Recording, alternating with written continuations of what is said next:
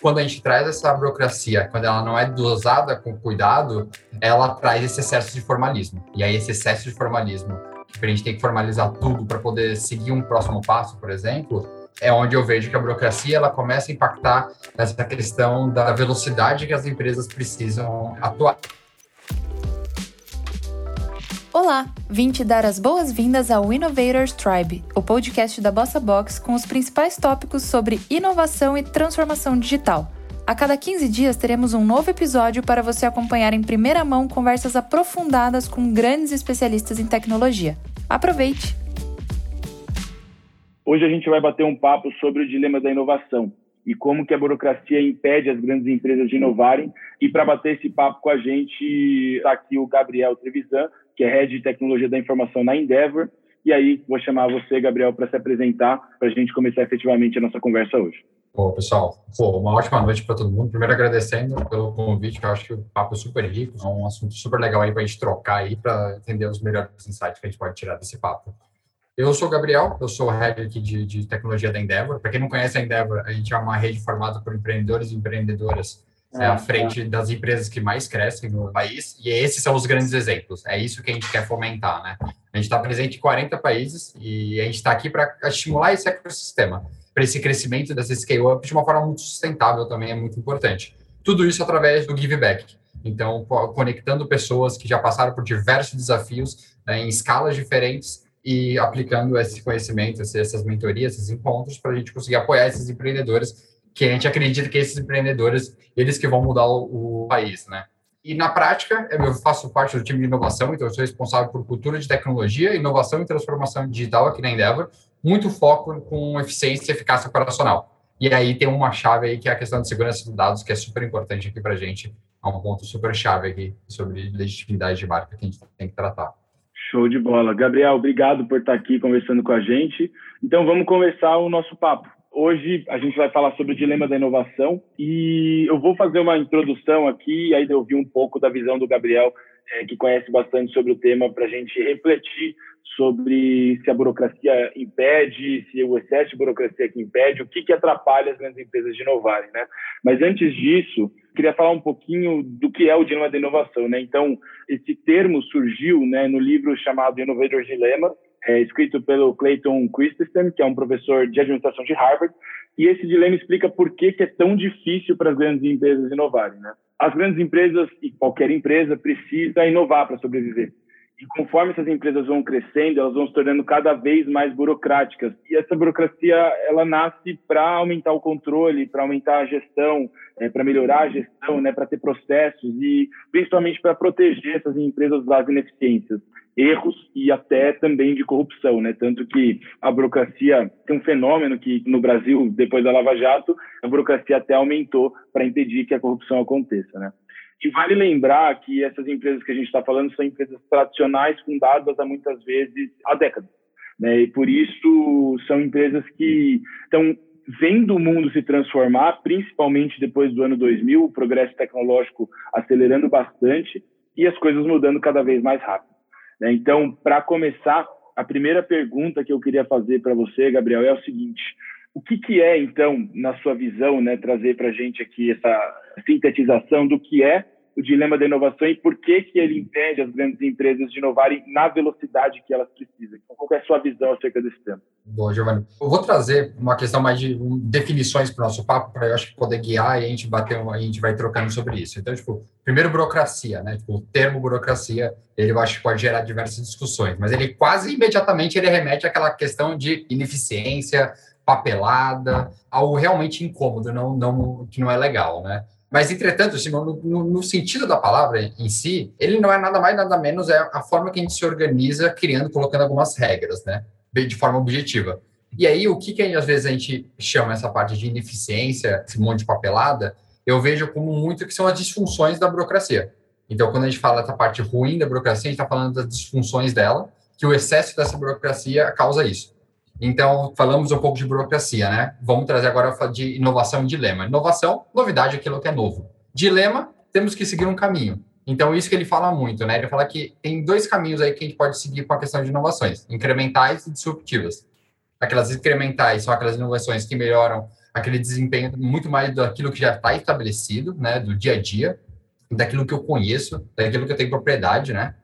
E tem essas inovações disruptivas que a gente tanto se fala hoje em dia, né? Que é atacar esse mercado que muitas vezes ele não é conhecido, ele gera uma margem menor, você tem um risco maior para atacar esse mercado, só que ele atende, a, ele trata de algumas ineficiências particulares, né? Então, o ganho dele às vezes não é tanto no macro, às vezes é muito mais no, num nicho. E aí, para mim, quando a gente traz essa burocracia, quando ela não é dosada com cuidado, ela traz esse excesso de formalismo. E aí, esse excesso de formalismo, que a gente tem que formalizar tudo para poder seguir um próximo passo, por exemplo, é onde eu vejo que a burocracia ela começa a impactar nessa questão da velocidade que as empresas precisam atuar. Hoje, eu acho que o consumidor, tanto interno e externo, a gente vive diversos tipos de atritos. E aí, eu acho que uma grande sacada é como que a gente elimina esses atritos. Então, muitas vezes, esse atrito a gente pode levar para trás dos panos. Vamos dizer aí um caso das fintechs. Então, elas têm um processo burocrático que acontece por trás, elas não estão saindo fora das regras, mas ela está tirando o atrito que existe dentro dessa burocracia, né? Ela faz essa burocracia ter uma experiência muito legal é, dentro dela. E não quer dizer que, por exemplo, eu tô uma fintech está indo contra as regras burocráticas que o Banco Central colocou. Não, tem um processo burocrático que está ali dentro. E aí, meio que trazendo esse processo, né, esse excesso de regras que a gente, a gente cria, para mim, é que é o ponto-chave, que é onde as empresas fracassam. Elas querem fazer tudo certo. E isso não só porque elas querem, eu acho que é a maneira que essas grandes empresas foram organizadas. Então, é a maneira que elas foram constituídas. Então, tipo, executivos, eles não são incentivados a correr risco. É, são sempre cobrados ali no dia a dia do sucesso, né? Então, a gente é sempre é, medido por esses processos de performance dentro dessas grandes corporações, eles são medidos para resultados a curto prazo. E isso você pode gerar uma má avaliação. Então, às vezes, um fracasso não significa que ou um profissional ou alguma coisa é ruim dentro da performance de alguém, né? E a gente sabe que o fracasso ele é um processo inerente à disrupção. Então, prevendo todas essas questões de, de novas tecnologias, isso tudo vira é um, é um meio ambiente muito incerto, né? Então, e as empresas elas não são avaliadas por isso, né? Os profissionais não são os silos, né? Que são criados dessas grandes organizações, elas não são avaliadas por isso. E aí se soma isso com muitas outras coisas, mas eu vejo que, por exemplo, um nível é muito comum, um nível de gerência, de média gerência dentro de uma empresa, de uma grande corporação, você ter ali o tempo de cargo muito curto. Então, tipo assim, o programas de incentivos dessa liderança estimula até o rodízio mesmo entre as áreas, né, para a gente conseguir se desenvolver. Então, ficar dois anos, por exemplo, dentro de uma área. E aí, de novo, você vai lutar pelo quê? Pelo curto prazo. Você não vai lutar pelo aquele grande, por uma visão maior, porque você está sendo avaliado é, por isso. Então, esses projetos incrementais, assim, que a gente fala, é, que ele está muito dentro do curto prazo. Então, a minha visão é, é, é, a falha está justamente aí. Quando a gente tem um dilema, né, que é vamos escolher qual caminho vamos seguir, e aí dentro de uma inovação incremental, uma inovação é, disruptiva, na maneira que as empresas estão organizadas hoje, a tendência é ir para as incrementais. E muitas vezes a gente pode até colocar um processo mais burocrático dentro desses processos, né? Criar algumas inovações que, na verdade, a gente acha que são inovações, mas a gente está colocando um pedacinho a mais de burocracia dentro do processo e vai gerando vários atritos. E é interessante, né, que o, o ponto que você está falando, até o André Nosso ele escreveu um texto que é por que, que as grandes empresas ignoram as próprias disrupções, né? E isso acontece muito, principalmente no setor que você citou, vem a, não tem como não vir à cabeça é, a diferença entre os grandes bancos e o Nubank, né? É, do tipo, essas grandes empresas nesse processo de transformação digital hoje, elas estão lutando por inovações incrementais que muitas vezes elas não conseguem fazer né, para melhorar o modelo de negócio, para melhorar um pouco da eficiência, para ter um ganho aqui, ter um ganho ali, e elas ignoram os modelos de negócio que disruptam completamente o modelo de negócio delas, porque se elas lançassem isso, isso provavelmente, na visão delas, ia canibalizar o negócio delas. Né? Então, acho que é dessa canibalização que elas têm medo e, além de outros fatores, isso paralisa essas empresas, né? E aí, Gabriel, uh, tipo, você está falando que a burocracia, ela não necessariamente ela é ruim, né? O excesso de burocracia é ruim. É, a burocracia, ela tem que existir para um certo controle, uma certa gestão, né? É, e aí eu queria ir para o segundo ponto do nosso papo, que é o seguinte: a burocracia ela existe, ela veio aumentando ao longo dos últimos anos para que essas empresas pudessem ter controle, mas ela continua aumentando. Né? Eu tenho uma uma pesquisa que foi feita pela comunidade da Harvard Business Review que até criou um índice que chama Index é, Bureaucracy Mass Index, né? que mede o quanto que essa burocracia está atrapalhando a vida das empresas hoje em dia, qual que é o custo dessa burocracia, né?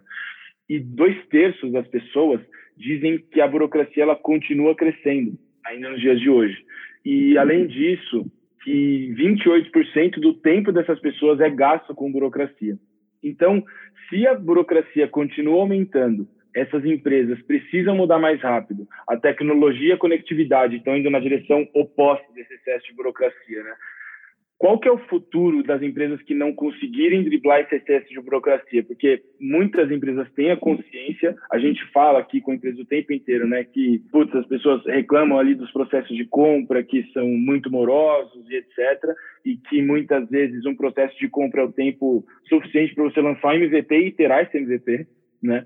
como é que essas empresas têm que lidar com isso nessa visão e, e, qual que é o futuro das empresas que não conseguirem lidar com essa burocracia? Porque essa pergunta parece óbvia, né? Quando você fala em voz alta, tipo, ah, acho que o futuro dessas empresas que não conseguirem resolver isso é, é morrer. Só que uma empresa tão grande assim, ela vai morrer? É do tipo assim, um Itaú, uma Gerdau, empresas tão grandes assim, bom, elas, naturalmente, todas essas grandes empresas têm burocracias, né? Mas o que, que provavelmente vai acontecer com essas empresas e como que você acha que elas têm que lidar com isso? Boa, eu acho é exatamente isso. Acho que esse ponto que você trouxe é super importante. Que eu, eu, não, eu não gosto de dizer que elas vão morrer, né? Porque é meio que já trazer algum, tentar prever alguma coisa, mas eu acho que é uma questão de vulnerabilidade.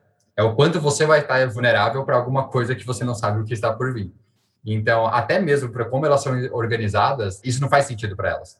Então, elas não querem estar vulneráveis. E eu acho que agora, esse momento de mundo também, que eu acho que o passado também não ajudava, acho que o momento de mundo que a gente vive hoje com essas disrupções, elas começaram a entender que estamos completamente vulneráveis. Estou perdendo pouquinho a pouquinho, é quase um vírus, né? Vai tomando um mercado meu, vai consumindo um pouco da minha organização, né? Do meu corpo, eu, ele vai atacando pouquinho a pouquinho, e pode chegar no momento que você morre, ou chega num determinado momento que você não tem mais aonde fazer mesmo essas disrupções, porque o seu processo interno é tão complexo que você não vai conseguir competir, por exemplo, com uma startup. Então, eu vejo uma questão muito de vulnerabilidade. Então, acho que é importante a gente, as grandes empresas, elas precisam estar olhando para isso, e hoje elas já estão. Então, acho que o momento de mundo traz isso é, para ela e gerar uma experiência também melhor para o próprio usuário, né? Então, no próprio mundo dela. Então, com mais personalização, é, que o próprio usuário hoje busca, né? Hoje a gente está, muitas vezes, a gente está vivendo boas experiências em vários lugares. Então, quando a gente traz, às vezes, a gente está vivendo uma experiência de uma grande empresa que é coisa do passado. E você está vivendo uma experiência, por exemplo, hoje no seu celular que é muito boa. Então, acho que tem essa questão de vulnerabilidade, que é o ponto, né? Tipo, eu acho que elas vão estar mais vulneráveis. E elas têm que estar atentas a isso, porque isso pode levar ao fim delas, ou uma perda de mercado gigantesca, e aí é, tem várias consequências, né? E aí, então, acho que a segunda pergunta ali é como lidar com isso, né? Eu acho que é muito particular de cada contexto mas eu acho que tem alguns caminhos ali que as grandes empresas elas podem se organizar, porque eu acho que é muita maneira que elas estão organizadas. Então, algumas maneiras que elas estão organizadas para criar umas novas capacidades delas. Então, trago aqui que é uma, pode ser adquirir uma, uma empresa, uma empresa diferente, entender que se essa nova empresa, por exemplo, tem um processo, uma cultura muito importante, que é muito diferente dela, em vez de internalizar, às vezes é muito mais eu aportar recurso naquela organização, em vez de internalizar, colocar ela para dentro de mim se juntar, adquirir essas novas, por exemplo, o M&A, é uma maneira de inovar, é uma maneira de você se organizar de uma maneira diferente para você também atacar outros mercados. Criar capacidade interna, então esse para mim é, é, o, é, o, mais desafiador, porque aí entra a questão do processo burocrático, então muito burocracia dentro dos processos internos, então a gente se organizar de uma maneira de, diferente, principalmente de uma grande empresa, não é algo trivial, não é algo de um dia para o outro, não é algo uma pessoa mágica vai, vai conseguir fazer. Então, é, acho que é um dos caminhos. Tem a questão da cultura, mas para a própria velocidade que a gente precisa hoje de criar essas inovações, às vezes a gente aguardar é, a gente mudar a cultura interna é só como único meio, eu acho que às vezes pode ser tarde demais. E ou criar uma organização independente, por exemplo, um hub de inovação, um hub de inovação onde você tem ali, de novo, uma outra maneira de se organizar para atacar problemas, mercados e, e outras frentes, né? E dá para trazer um case aqui, eu tenho um case que é o case do Kindle. Então, tipo, a Apple tinha acabado de, de lançar o iPod, é um dispositivo para ouvir músicas digitais. Super sucesso deles, né? Então, aí o Benzo olha e fala, puta, eu tenho que me preocupar, que acho que ali pode ter, pode atacar o meu mercado. Teve uma percepção, né, sobre isso. É, e como a Amazon já era referência em livros físicos, ele teve dúvidas se realmente tomar essa atitude de o que podemos fazer, né? Como que eu vou criar essa inovação internamente, né? Essa competição interna para criar. E uma das atitudes que ele fez foi criar um lab é, separado, onde ele literalmente separou até de cidade, para justamente para conseguir dar liberdade, se, organizar de novo. É como a gente se organiza, né? Se organizou de uma maneira diferente, a companhia se organizou de uma maneira diferente para atacar um mercado que era que essa questão do livro digital, e é hoje a gente vê o sucesso que ela conseguiu atingir. Então, acho que é muito particular de cada companhia, mas acho que esses três caminhos podem ser avaliados para serem feitos, sabe? Perfeito. E até acho legal, dando dar alguns exemplos de coisas que a gente tem visto, porque o, os nossos clientes são grandes empresas tentando inovar, né? Então, muitos deles estão fazendo alguns desses movimentos que você comentou, e até queria ressaltar um, dois aqui que eu acho que são super interessantes, né? O primeiro é quando a gente estava participando de um, de um processo de compra, e aí a empresa viu que ia ser tão complexo fazer aquele processo de compra que a gente deu rollback, né? Ela falou, espera aí, deixa eu me organizar aqui, porque se a gente continuar vai demorar um ano esse negócio. Então, qual foi a solução que essa grande empresa chama das maiores empresas do Brasil? Colocar um comprador exclusivo para conversar com iniciativas de inovação. Né? Então, se é inovação, não dá para demorar. Claro que todo processo de compra moroso vai ter algum tipo de prejuízo para o negócio, né? Mas inovação mais ainda, você está correndo contra o tempo. Né? Então, é, eu achei muito interessante o movimento da empresa de colocar um comprador independente para iniciativas de inovação e era um comprador que tinha o quê? Carta branca. Então, assim, ele não precisava passar por todos aqueles processos internos da empresa. Ele podia driblar aqueles processos, ele tinha autonomia para poder fazer isso. E o outro ponto que eu queria comentar é que, assim, quando você cria um lab, um hub de inovação, precisa ter essa mesma característica dessa pessoa de compras independente, carta branca. Porque se você criar um lab de inovação, um hub de inovação, e ficar dentro da mesma estrutura, dificilmente vai ter um comportamento diferente, né? Provavelmente vai ter um comportamento igual. Mas, enfim, cara, eu queria trazer uma outra perspectiva agora, que é o seguinte: tem uma afirmação nessa pesquisa da Harvard Business Review que é que a burocracia ela mina e prejudica o empoderamento. E a gente sabe que empoderamento é uma condição básica para uma organização mais ágil e que agilidade é também uma condição fundamental para qualquer transformação olha os dados agora. 89% das pessoas dentro de grandes empresas dizem que elas não podem setar suas próprias prioridades, definir os seus métodos de trabalho e nem escolher seus líderes. E 90% dessas pessoas disse que não podia gastar sequer mil dólares sem uma aprovação prévia. Ao mesmo tempo, né, 81% dos líderes de grandes empresas acham que agilidade é uma condição básica, uma condição é, necessária para a empresa conseguir se transformar.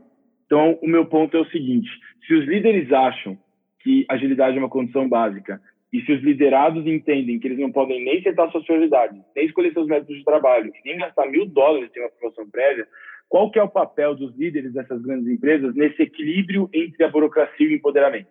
Né? O que, que essas empresas, líderes, boards podem fazer efetivamente para mudar essa realidade? Então, como que tem que ser a mentalidade do líder para conseguir, enfim, sobreviver e, e, mudar essa cultura. Eu acho que dá para trazer um pouco dessa questão do exemplo que você trouxe do processo de compras, né?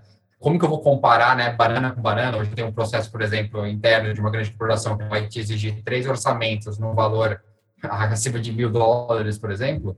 Como que eu me organizo para realmente conseguir passar os processos de compras, né? É, é me, me organizar de novo de uma maneira diferente. Então, que, por exemplo, que, que burocracias que eu preciso criar para poder conseguir seguir com esses processos. Então, eu acho que essa maneira de pensar é a maneira de se organizar e pensar muito no mindset de, de experiência, né? De, de aprender e correr risco e fracassar. Porque, de novo, trazer essa mentalidade do fracasso, é, porque, de novo, a disrupção ela está nesse meio né, do fracasso. E então eu vejo que é muito essa maneira de mudar a cultura. Então, de entender, por exemplo, processos é, de performance, como a gente avalia essas pessoas. Então, de novo, como a gente se organiza? Eu, gosto de pensar muito nessa maneira de como se organizar, porque muitas vezes é, esse processo antigo delas pode funcionar para outra coisa, né?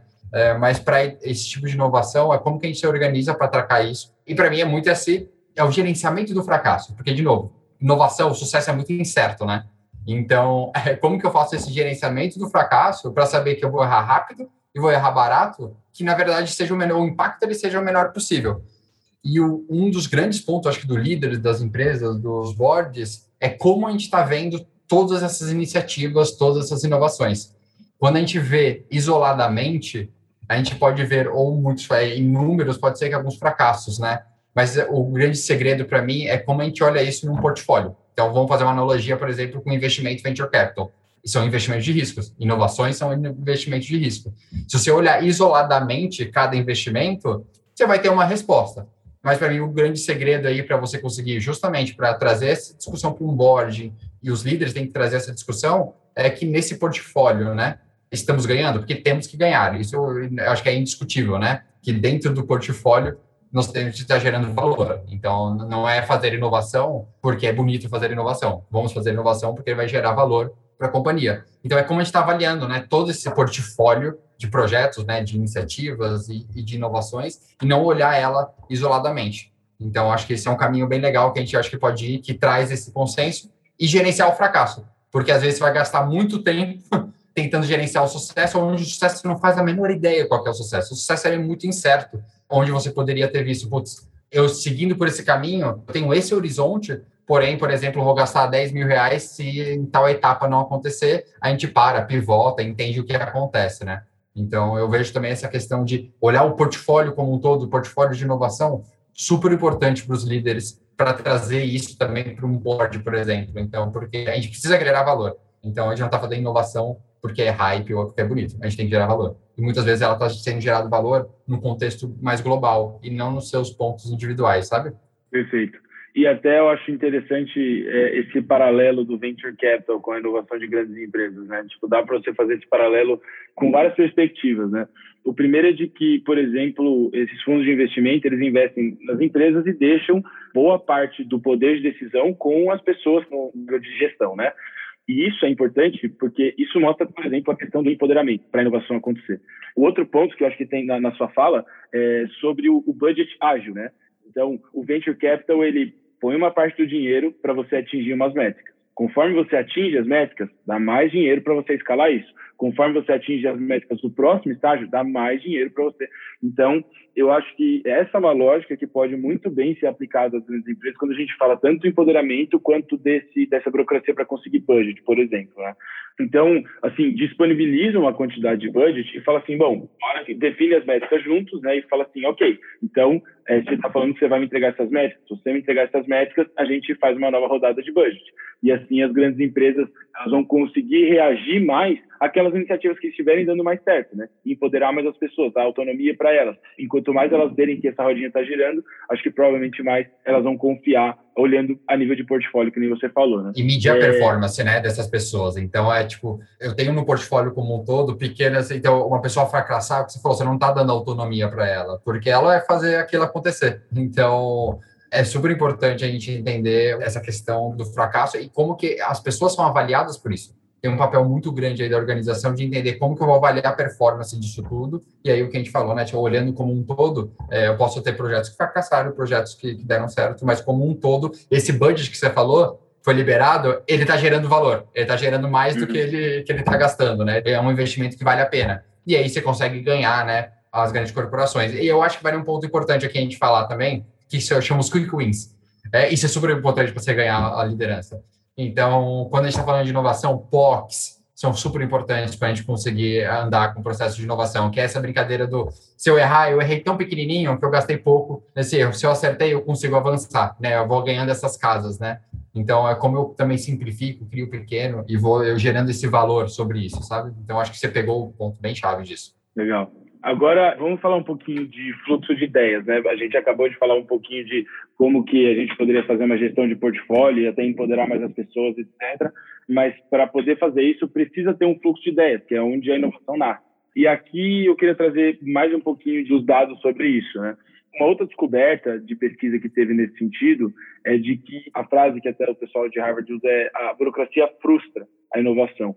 Né? 80% das pessoas é, dizem que as novas ideias têm muita probabilidade de encontrar indiferença, ceticismo ou ampla resistência. E a gente sabe que sem novas ideias, sem inovação. As empresas mais inovadoras do mundo, inclusive, elas reconhecem o valor dessas ideias bottom-up, né? Porque essas ideias que vêm da base da empresa, de quem está ouvindo o cliente, de quem está vivenciando a dor, elas têm muito maior probabilidade de ter sucesso do que quem está ali é, controlando estratégia de longo prazo e, e gestão e etc. Né? E 96% das empresas com mais de mil funcionários dizem que não é fácil ou é muito difícil para uma pessoa na linha de frente lançar uma nova iniciativa. É, então, a pergunta vai no seguinte sentido, porque quando a gente está falando disso, a gente está falando de comportamentos que são naturais dentro de grandes empresas. Né? A gente sempre ouve, quando a gente está uh, aqui no, na Boston, né? Mas as coisas sempre foram feitas assim, a gente ouve dos clientes. Né? É, no caso, uh, as coisas sempre foram feitas assim, e, e enfim, por que, tem que mudar agora, etc. Os clientes dizem muito que esse tipo de resistência acontece dentro da empresa, né? principalmente com quem não está em contato com essas áreas de inovação, as áreas de back-office, etc. Então, que tipo de comportamento que as grandes empresas têm que incentivar para mudar esse cenário? Você acabou falando um pouco sobre isso, mas eu queria que você explorasse um pouco mais nesse sentido. A gente estudou aqui na Bosta amplamente como acontece o fluxo de inovação e o começo desse fluxo são as novas ideias. Então, como que a gente muda a resistência à inovação e que tipo de comportamento tem que ser incentivado? Primeiro, acho que é o que você está falando, acho que essa escutativa, né? Então, a gente tem que saber ouvir é, muito bem, essa liderança, ela tem que estar tá com essa habilidade de escutativa, né, muito desenvolvida. Acho que a gente precisa saber ouvir as pessoas de uma maneira correta, e um dos principais comportamentos que eu acho que é o que também gera muita inovação é a colaboração, né, a cocriação. E aí, um ponto importante também são a gente não tratar dentro da companhia, da grande corporação, a inovação como um momento eureka, né? Um, uma área onde eu tenho uma área que ela é a, os heróis da inovação, né? Porque não é assim que a inovação surge, é exatamente isso que você disse. Na verdade, inovação era um processo, né? É estudado, né? é, é científico, a gente tem método para fazer inovação. Inovação não é que tem uma analogia bem legal que se você colocar no Google agora inovação, você vai ver que só tem um monte de imagens de lâmpadas. Então parece que aquele momento é eureka, né? Que alguém mágico ou uma área mágica vai chegar e vai resolver é, as coisas. Então não, então é trazer essa cultura que aí eu acho que o que se traduz muito, que aí tem que tomar um pouco cuidado, porque a transformação digital, esse nome transformação digital, ele eu acho que ele, ele pode abranger muita coisa. Mas é como eu trago esse comportamento de cocriação, de colaboração, de uma escuta ativa dentro da companhia. E além disso, eu não é só dar voz para as pessoas, mas eu acho que elas têm que se sentir ouvidas. Então, criar canais de comunicações onde todas essas ideias que elas foram geradas. Então, primeiro tem um canal claro, super importante, tem um canal, principalmente de uma grande companhia, tem um canal ali, um funil, onde, um lugar claro onde essas ideias são, por exemplo, são coletadas. E muitas vezes essas ideias, elas vêm como soluções, sugestões e tudo mais. Acho que tem que ter alguém ali também com cuidado, conversando com essas pessoas, justamente para estimular, para a gente chegar ali no, no, problema, na dor, né? E não, não chegar, por exemplo, no, no desejo de uma integração. É, eu acho que o desejo de uma integração, por exemplo, uma área interna, é, já é o resultado final e é, é normal do humano chegar assim, né? Então, tem um canal claro é, onde a gente consegue justamente captar essas ideias, ouvir essas pessoas e lapidar todas essas ideias com questões de problemas e dores, você vai sentir, vai fazer as pessoas se sentir ouvidas, né? E também eu vejo que traz um processo de transparência. Então, trazer um processo de comunicação muito claro, né? Onde essas ideias estão sendo utilizadas é, como essas ideias estão sendo utilizadas. O que estamos priorizando agora? Porque sua ideia não pode ser priorizada, não tem problema. Desde que você entenda, tipo, a gente consiga demonstrar para toda a companhia quais são os critérios que nós estamos priorizando nesse momento e que a gente consiga ver mesmo. É, a gente, às vezes a gente precisa, é, falta esse ver aonde está a minha ideia, né? É, onde está aquela sugestão que eu dei? Quem está me ouvindo de verdade? Então, acho que esse componente de coisas ajuda a gente a, a inovar. Então, por exemplo, aí a gente pode falar de um hub de inovação, onde ela tem uma área de negócio, as business units das empresas sendo atendidas, né? Então, elas estão sendo ouvidas. E dentro desses business units, como que eu consigo criar canais onde eu consigo trazer ideias e essas próprias eh, unidades de negócios, elas lapidam essas dores e depois, por exemplo, enviam essas dores é, e problemas e, ou ideias para um hub de inovação. Então, acho que é tentar deixar isso processual, sabe? É sistemático. Eu acho que não é não é um momento eureka, não é alguma coisa que vai surgir do nada. Eu acho que tem aí um processo super importante que a gente tem que trazer para as grandes companhias. Perfeito. A gente concorda bastante com isso aqui na, na Bossa, até porque, como eu estava dizendo, né, a gente chegou a fazer uma pesquisa no ano passado, entendendo como é que funcionava o fluxo da inovação dentro da grande empresa. E a gente viu que ele nascia com justamente isso, né? um hub de inovação, ouvindo várias áreas de negócio, entendendo quais eram as oportunidades. Né? A partir disso, essas novas oportunidades elas têm que ser filtradas. Depois que elas são filtradas com base em, por exemplo, urgência, importância, impacto, etc., elas têm que ser priorizadas, porque não dá para desenvolver todas, né? não dá para colocar tudo no ar e, e etc. Todo, todo, mundo tem a dor de, de precisar de mais gente de tecnologia, né? E aí depois disso elas vão para um fluxo efetivamente de desenvolvimento, onde o desafio aí depois é conseguir budget, engajar as pessoas, etc. Né? Então a gente concorda bastante com isso. E cara, nesse sentido, assim, do ponto de vista de fluxo de inovação, eu queria entender o que, que, vocês têm visto na Endeavor de melhores práticas. Vocês falam com as grandes corporações e conectam elas com as startups, vocês falam com as scale-ups, que são as empresas mais inovadoras que a gente tem hoje no Brasil. E aí eu queria entender assim, o que, que vocês têm visto de boas práticas dessas empresas a nível de realmente esse fluxo de inovação em relação à burocracia, o que, que elas têm feito, como que elas estão usando, por exemplo, a Endeavor, as scale-ups, etc. É, animal. É, eu vejo muito nessa questão da educação. A gente tem é, que é um trabalho muito importante para ser feito dentro das empresas, porque elas têm que ser educadas de como trabalhar, por exemplo, com uma scale-up, com uma startup não é trivial, não é a maneira que elas sempre fizeram. Então, essa questão da educação, acho que é super importante, né? Então, por exemplo, a Endeavor, ela vem muito também com essa ponte, né, de trazer essa questão de o que é correto e como se fazer essa inovação, por exemplo, a gente está agora de Open Innovation, por exemplo, né, de como fazer isso, né? Então, acho que a educação, ela é um caminho super chave aí para a gente conseguir educar essas corporações de como trabalhar com esses processos de inovações, porque não é simplesmente trazer, por exemplo, adquirir uma empresa e a gente come essa empresa e aí você coloca o mesmo processo que você tem todo burocrático. Então, acho que de boas práticas, acho que é muito essa questão de educação. Então, a empresa ela tem que se educar de como trabalhar nesse novo ambiente. O que você falou, criar áreas de inovações dentro das companhias é, é super importante, porque a condução, a maneira que a gente tem que se organizar para fazer esse fluxo andar é de uma maneira diferente, é, a gente entender isso. E aí, essa área de inovação, ela traz vamos dizer, essa burocracia para o processo também. Então, essa área também conduzindo isso com muita legitimidade, também trazendo, vamos dizer, um pouquinho de burocracia para conseguir garantir que tudo isso está acontecendo de uma maneira muito segura, muito compliance, que é muito importante para as companhias, eu acho que é a chave ali da gente conseguir fazer essa grande mudança, sabe?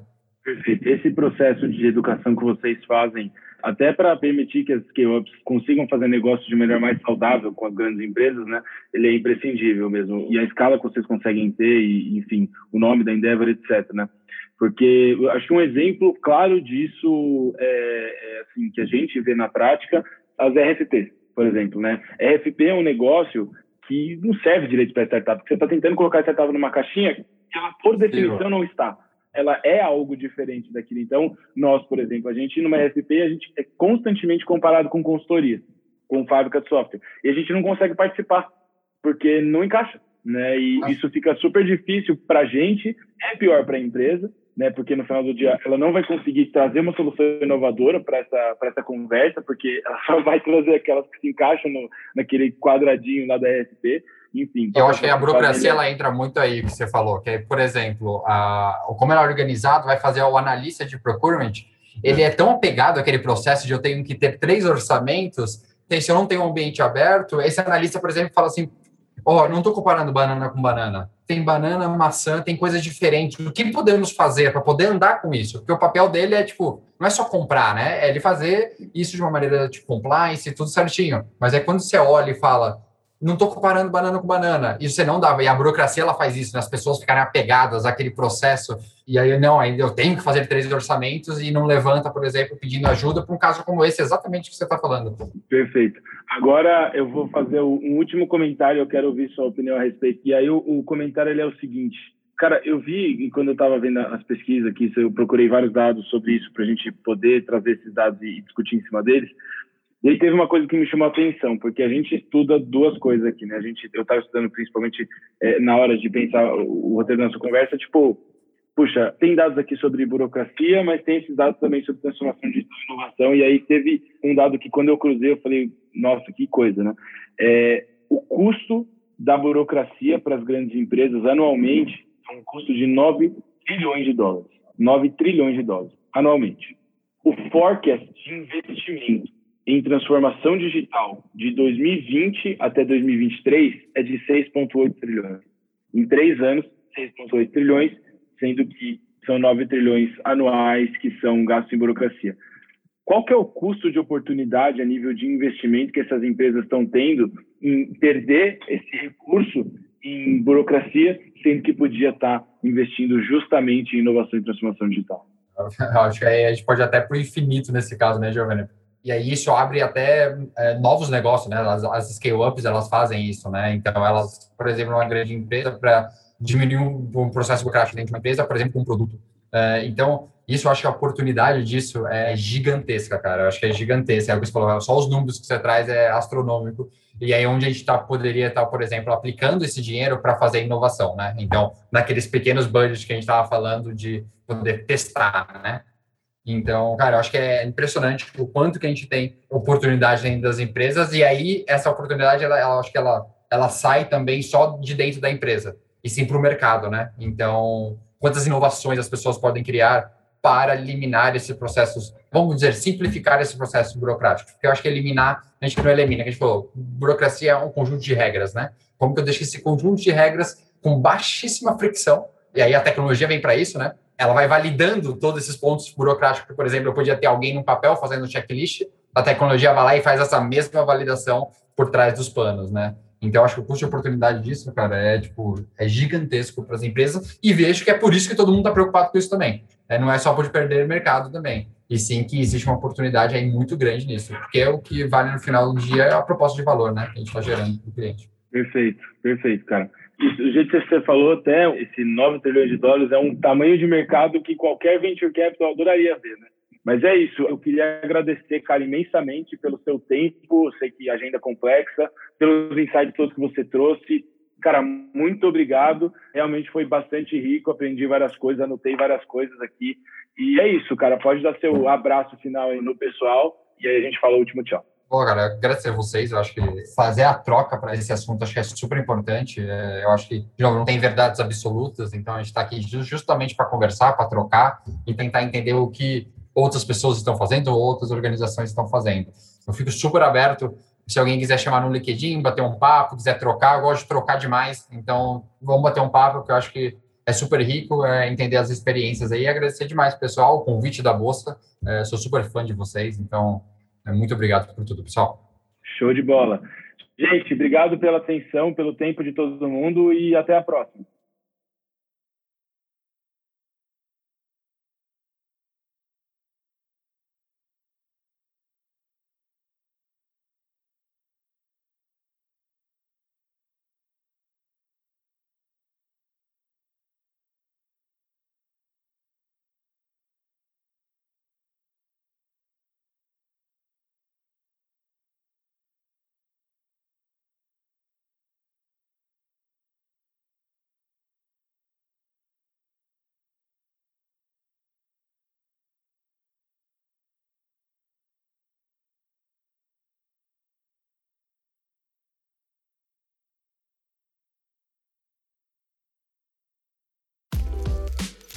E esse foi mais um episódio do Innovators Tribe, o podcast da Bossa Box. Conhece alguém que vai achar esse conteúdo interessante? Então não deixe de compartilhar e confira também as outras edições no nosso canal. Até a próxima!